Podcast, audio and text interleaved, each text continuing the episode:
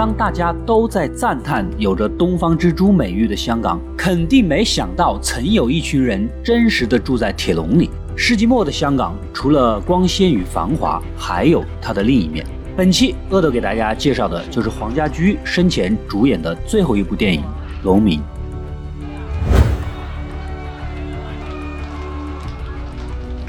时间来到上世纪末的香港，作为世界三大金融中心之一，正值社会经济飞速发展的年代，在陆地面积只有一千一百多平方公里的土地上，生活着六百余万的人口，是世界范围内人口密度最大的地区之其一啊。故事呢，也就发生在这里的一所公寓内。狭窄的房间堆叠着数张床铺，为了防盗，又用铁丝网相互隔开。厕所和厨房都是所有人共用，每个人的私人空间只在笼子里。铁笼就是家，称之为笼屋，而这群人就是所谓的农民。老祖是公寓的管理员，几十年来一直跟自己痴呆的儿子相依为命。这天呢，下着大雨，公寓里的租户就没有出去干活，而热心肠的租户老陆发现笼子里竟然死了人。其他租户们聚在一起围观，有的面无表情，有的长吁短叹，有个别手脚不干净的呢，贪图死者财物。唯一关心死者的还是尖酸伶俐的老唐，因为死者啊生前欠他一笔钱。警察过来调查现场，林警官简单的看了一下死者的遗物，转头就打算撤。这穷酸破落的地方，一般人实在是待不下去的。随后，消防的人来检查，管理员把年久失修的灭火设施拿来应付。这明显就不合格啊！但是消防的人呢也能理解他们，没有严格的处理，只是叮嘱几句呢就走了。几十个人挤在一起，活下去都不容易了，还谈什么消防规定呢？这边刚刚送走警察和消防，电视台的人又过来凑热闹，他们直接无视农民们恶劣的生活环境，反倒是对九十九岁高龄的石一博进行了采访，尽聊些什么长寿啊、养生之类的话题，非常的讽刺。这天，邮差送来一封信，管理员呢也不认得字，给公寓里还有点文化的老道士看。哪知道信里面说房东近期就要收楼了，让大家各自准备好铺盖走人。这对于只有一张床来容身的租户们来说，无疑是晴天霹雳呀！外面房价是高不可攀，只有铁笼子里能稍微便宜点，让人暂时安身立命。现在连笼子都没得住，这不是把人往死里逼吗？大家就这个事儿分成了两派，一派是以老陆为首的强硬派，要求妥善安置，否则死活不搬；另一派是以老唐为首的投降派，只要赔偿给到位就搬。其余的人就在这两派里摇摆不定，一时拿不定主意。另一边，林警官将自己的儿子小黄接出狱，一个警察老爹教出个坐牢的儿子，显然这父子俩关系不是很好。小黄就是黄家驹了，完全不领父亲的情，直接跟几个死党啊跑了。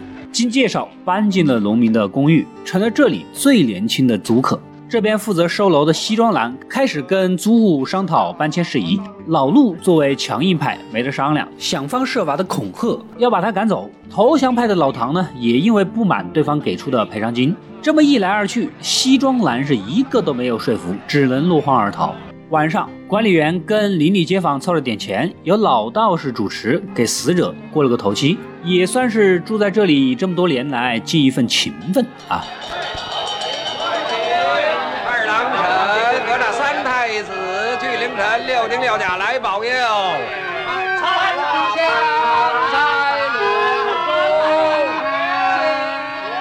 小黄跟几个人凑在一起抽烟打牌，倒也其乐融融。很不凑巧啊，林警官恰好在对面楼检查，透着窗户竟然看到了自己儿子在这里跟一群农民混在一起，气就不打一处来呀！当爹的怎么能忍呢？一顿劈头盖脸的痛骂。好在街坊们出来打个圆场，这个事儿呢也就过去了。在香港，区域内公共设施项目都是由区议员负责啊。管理员找到辖区里的徐议员。希望政府在搬迁这个事上能从中斡旋，要么让他们继续住，要么赔偿金上能多给一点。恰逢选举之际，徐议员怎么会放过这个收买人心的好机会呢？他满口答应，并承诺两天后会带着记者过去视察。刚从这边出去，又被同区的竞选对手周议员给请了过去，马上就跟管理员谈妥了。过两天我也带记者过去视察。这一下有两个议员介入。管理员也来了信心，赶紧组织农民们投票。大家少数服从多数，统一一个要求，团结一致啊！可是大家可不是这么想的，一下子觉得不好搬呐，一下子又觉得拿赔偿好，摇摆不定，真的是面红赤耳。两边人呐，谁都不妥协。话明了嘛，少数服从多数噶嘛，係啊？如果佢賠得三五七千咁啊，唔肯同啊，係咪咧？係咪咧？喂喂喂喂！啊？合改啊！你又話冇自由，我唔想聽過係你你嘅咩？係啊，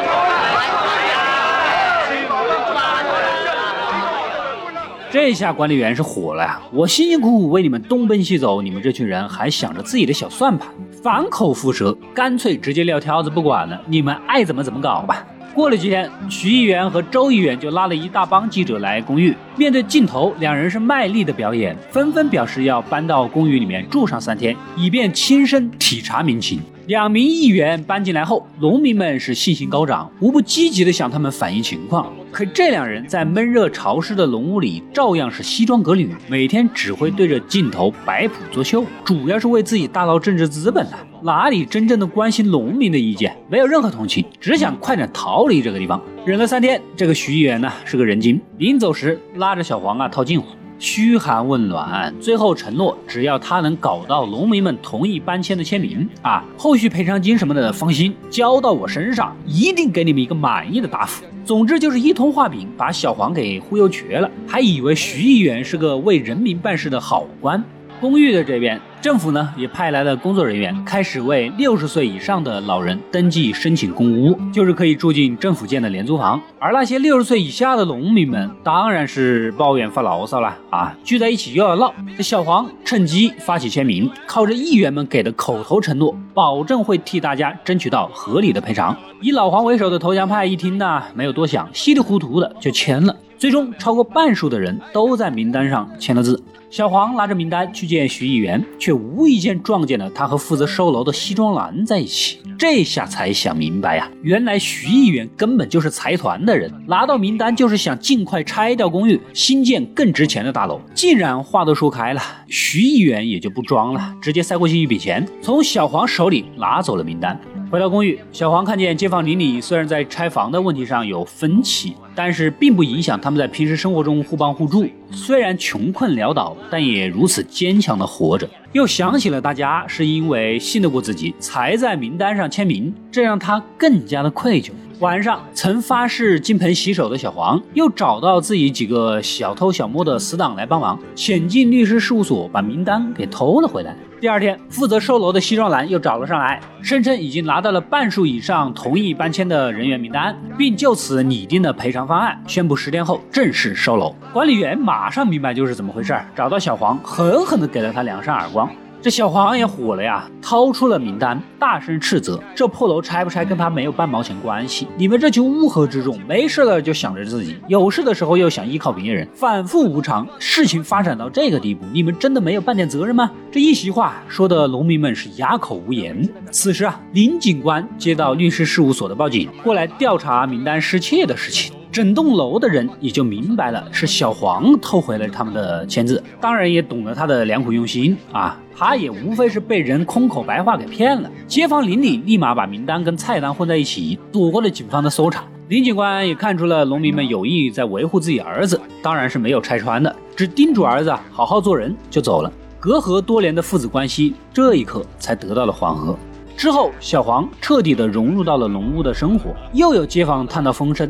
政府下达了正式文件，要拆除所有楼龄四十年以上的房子。这么说来，收楼的事是势在必行。农民们的希望呢，也彻底的破灭了。打定主意，过一日算一日，一起搞个中秋派对，又唱又跳，有说有笑，以此纪念在农屋里一去不复返的时光。中秋过后，警察、消防过来收楼，记者铺天盖地的过来报道。其他群众们呢，纷纷围观，还是和之前一样，从头到尾就没有人真正的关心过农民的处境。这回，农民们把自己锁在笼子里，守着自己最后的栖身地。警察和消防率先破门而入，他们一一过问笼子里的每个人。但是这次，管理员老陆、老唐、老道士以及石一博，所有人都团结一致，坚决不出笼。但这次的团结来得太晚了，几经劝说无效后，警察和消防开始动手，直接锯开笼子，硬生生的将人给拖了出去。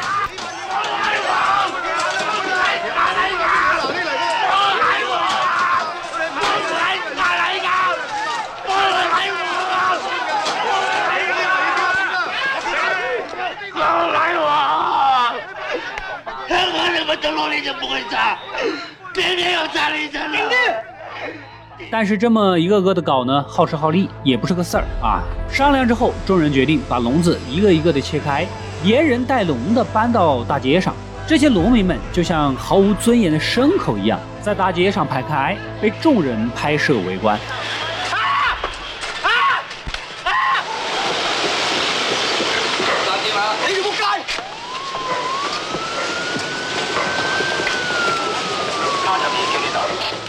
电视里头被采访的议员还在惺惺作态。故事的最后，小黄成了动物园的工作人员，里面的动物尚有明镜宽敞的笼子可以容身。可当年被迫搬出笼屋的农民，现在恐怕连个栖身的地方都没有，更何谈谁会关注他们的命运呢？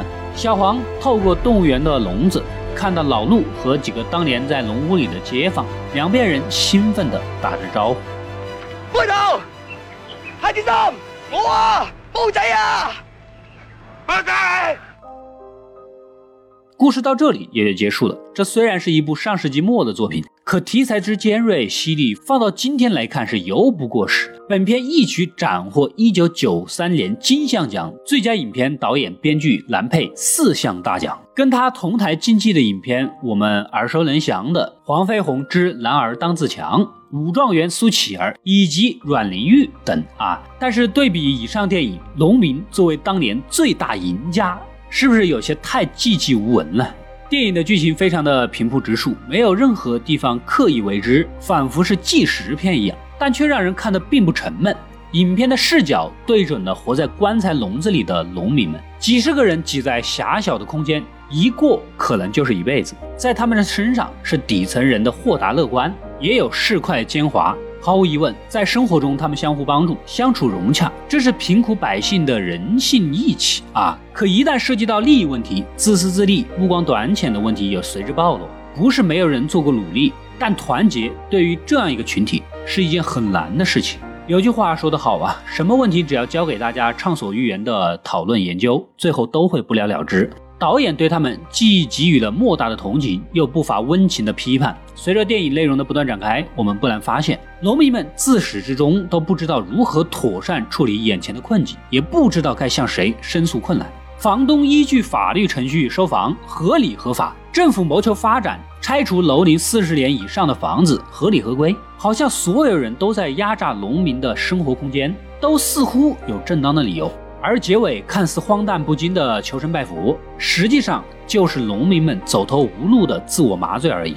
时至今日，香港的人口已经达到了七百万以上，已经发展的土地占比百分之二十六，但实际住人的土地只占百分之七，相当于就是七百万人口仅仅住在香港百分之七的土地上。看似开发空间很大，但是各种因素制约啊，有历史遗留政策原因，也有人的原因，具体就非常复杂了。土地根本就无法最大化利用，只能说现阶段香港底层贫苦人群的居住环境，在公屋系统的运转之下，已经得到了相当程度的改善，但是路依然还是很遥远。